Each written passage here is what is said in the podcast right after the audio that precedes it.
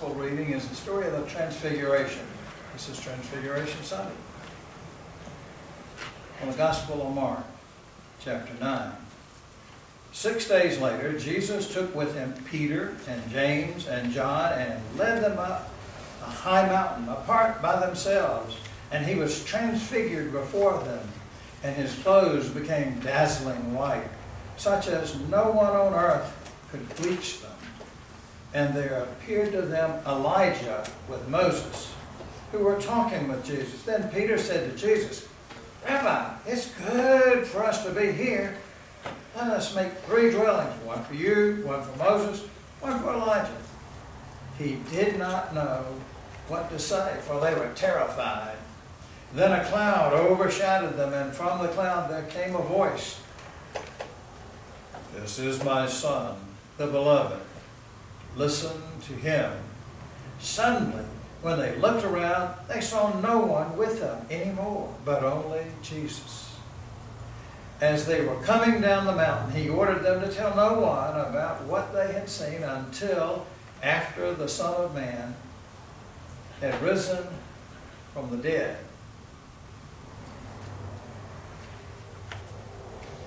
Our sermon today is about one of those people on the mountain with Jesus.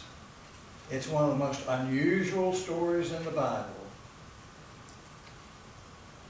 From 2 Kings, the 2nd chapter. Now when the Lord was about to take Elijah up to heaven by a whirlwind, Elijah and Elisha were on their way from Gilgal. Elijah said to Elisha, "Stay here, for the Lord has sent me as far as Bethel." But Elisha said, "As the Lord lives and as you yourself live, I will not leave you." So they went down to Bethel. The company of prophets who were in Bethel came out to Elisha and said to him, "Do you know that today the Lord will take your master away from you?" And he said, "Yeah, I know. Keep silent." Elijah said to him, "Elisha, stay here, for the Lord has sent me to Jericho." But he said, "As the Lord lives and as you yourself live, I will not leave you." So they came down to Jericho. The company of prophets who were at Jericho drew near to Elisha and said to him, "Do you know that today the Lord will take your master away from you?" And he answered, "Yeah, I know. Be silent." Then Elijah said to him, "Stay here, for the Lord has sent me to the Jordan." But he said, "As the Lord lives and you yourself live, I will not leave you." So the two of them went on. 50 men of the company of prophets also went and stood at some distance from them as they both were standing by the Jordan. Then Elijah took his mantle, rolled it up, and struck the water. The water was parted to the one side and to the other until the two of them crossed on dry ground. When they had crossed, Elijah said to Elisha, "Tell me what I may do for you before I am taken away from you." Elisha said, "Please let me inherit a double share of your spirit." He responded, "You have asked a hard thing, yet if you see me as I am being taken from you, it will be granted to you. If not, it will not." As they continued walking and talking, a chariot of fire and horses of fire separated the two of them, and Elijah ascended in a whirlwind into heaven. Elisha kept watching and crying out, "Father, Father, the chariots of Israel and its horsemen." But when he could no longer see him, he grasped his own clothes and tore them in pieces. This is the word of the Lord. Thanks be to God. O Lord, may my words and may our thoughts be acceptable in your sight, our rock and our Redeemer. Amen. How are you and I like Elijah and Elisha? You may never have heard a sermon about the story of Elisha succeeding Elijah as a prophet of Israel. I know I hadn't. Well, just in case you're thinking, yeah, remind me exactly who were these guys? I'll tell you, they were both prophets back in the 9th century BC.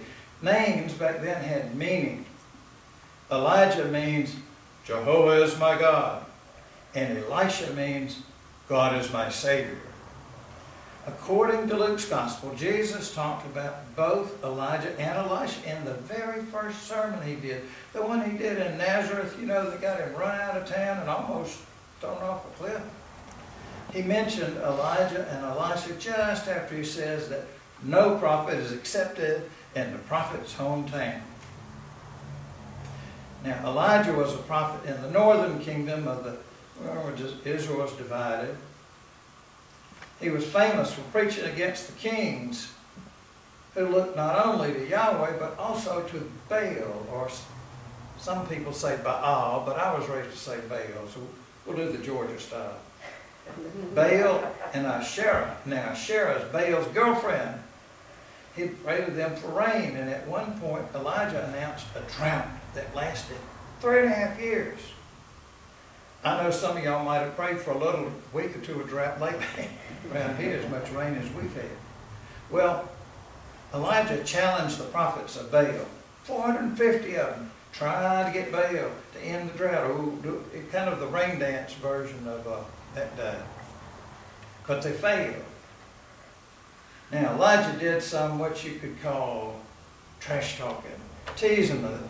Well, maybe you're above Baal. Maybe he's out of town, just not taking his messages. Maybe he's asleep, not able to hear you. When Elijah called on God, the drought ended.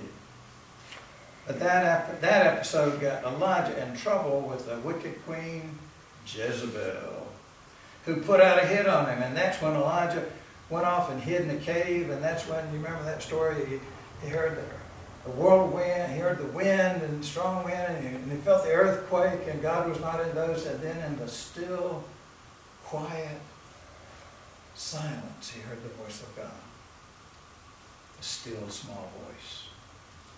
Now, Elisha, he was an important prophet too, but he didn't get as famous as Elijah. Elisha is mentioned only once in the New Testament. In fact, because their names are so similar, a lot of people get them mixed up. Or sometimes think it's the same person. Well, in some of the stories about Elisha, he's helping out the king, such as when he told General Naaman. Naaman he wasn't in Israel, he was a general from somewhere else. And he told a servant girl, when he got leprosy, he said, well, I know somebody can help you. And he goes over, and Elisha doesn't even come out to see this mighty person. He sends out a message, go wash yourself 7 times in the muddy Jordan River. And the mighty general is all irritated. And he's going, well, I'm just going home. And he takes all his folks back. And one of his brave servants says, if the prophet had asked you to do something hard, wouldn't you have done it? Well, he gets to thinking, he goes and washes, and he gets clean. Well, that's quite a story. He accused him of leprosy without even seeing the man. In some of the stories about Elisha, he's helping individuals who are suffering. And in our gospel reading, Mark tells of Moses and Elijah appearing on the same mountain with Jesus. Moses and Elijah are spoken of together in the Old Testament too. And in the book of Malachi, 4th chapter, the prophet quotes God as saying, remember the teaching of my servant Moses, the statutes and ordinances I commanded him at Horeb for all of Israel. Oh, I will send you the prophet Elijah before the great and terrible day of the Lord comes. And based on that prophecy, when Passover is celebrated in Jewish homes, the custom is to set a place for Elijah, just in case he comes. How many tables do you know of where somebody sets a place wishing that somebody would show up? Well, and did you notice all the threes in this story about Elijah and Elisha? There are 3 stages in their journey, from Bethel, then to Jericho, then to Jordan River, then to the wilderness. And at each stage, Elijah tries to talk Elisha into leaving and going home, and each time Elisha refuses. As the Lord lives, and as you yourself live, I will not leave you. Each time they move on, and a group of prophets comes to Elisha, and they tell him, oh, don't you know this today? The Lord's going to take your master away from you. And every time he said, I know, quit quiet, don't talk about that. And finally, they come to the wilderness, and Elijah says to Elisha, what can I do for you? And that's when he asked for a double share of Elijah's spirit, what the sermon title calls, make mine a double. Well, according to the law of Moses, the firstborn son was entitled to twice as much as the others.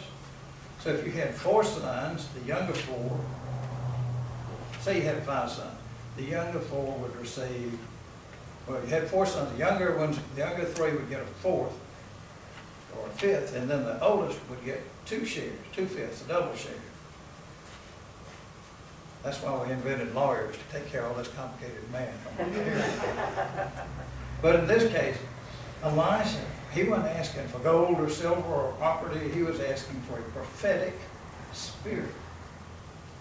And sometimes people think, oh, he was asking for double the previous part. No, he was just asking for double share, double inheritance. In this story, old Elijah is translated. Now, we think of translating is where you take some phrase or sentence from one language and put it to another. My boss once got a memo from his boss who was tricksy, and the memo said, told him to assess the utilitarian value of the touch instrument. And my boss said, now Paul, if he were going to say that in English, what would he have said? I said, he was saying about this test, can you use it? Assess the utilitarian. Well, that's one way of translating. But in this case, the roots come from carry and across. So the chariot of fire carries Elijah across into heaven, and so he goes. And as he goes, he drops his mantle. Not the mantle like on the shelf over a fireplace. This mantle is a cloak or a sleeveless garment. But what it represents is what's important. It represents responsibility. It represents an important role. When Elijah was transformed, that's what Elisha did. Elisha took on the responsibility of Elijah. In fact, he fulfilled some of those tasks that had been assigned to Elijah.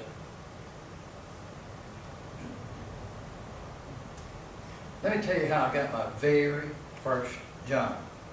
When I was about 10 years old, one of my friends had a paper route for the twice-weekly paper called Coffee County Progress. I told you about this friend before. He's the one I told you that said I was going to go to hell because I hadn't been dumped. I just had sprinkled. But he was still my friend because Presbyterians had reassured me I was good. Well, my friend's going to move, and so I took it on myself to go to the newspaper office and watch what he did for a couple week or so. I went in and watched what he did at the newspaper office.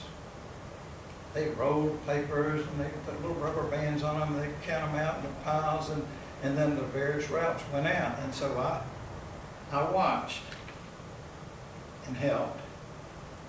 And my friend moved, and what I did is I just kept going to the newspaper Tuesday and Thursday, right after school, and I would roll papers, put rubber bands on them, and stack them up. I never asked any permission. I never filed an application. I never said I want that job. I just went to work, and lo and behold, after 2 or 3 weeks, they started paying me. That's how I got my first job. It was $2 a week. But guess what? That was twice my monthly allowance. But you see, I took up the mantle of my Baptist friend's work. And Elijah's job of speaking God's message was transferred to Elisha. So in 1 Corinthians, the Apostle Paul writes about how God's message was transferred, saying, for I received from the Lord what I also have handed on to you. And maybe you recognize the passage that Paul introduced, the very words that we use in communion He said that the Lord Jesus, on the night he was betrayed, took a loaf of bread and salt and broke it and blessed it. Well, Paul also speaks of that transfer in 1 Corinthians, saying, "Now I would remind you, brothers and sisters, of the good news that I proclaimed to you, which you in turn received, in which you also stand. For I handed on to you as of first importance what I in turn had received, that Christ died for our sins in accordance with the Scriptures, and that he was buried and raised on the third day in accordance with the Scriptures." You see, Elijah's job was passed on to Elisha. The gospel Paul preached was passed on to the church in Corinth and elsewhere, and to us today. And you and I, we are to pass on the good news of the gospel to our children and to everyone we meet. You remember at the start I asked you, how are you like Elijah and Elisha, these prophets of the 9th century B.C., almost 3,000 years ago? With abundant grace, God has transformed our lives, has given us good news, and has given us the responsibility, the power, the privilege to share the gospel, the good news, in work, in word, and in deed. Thanks be to God.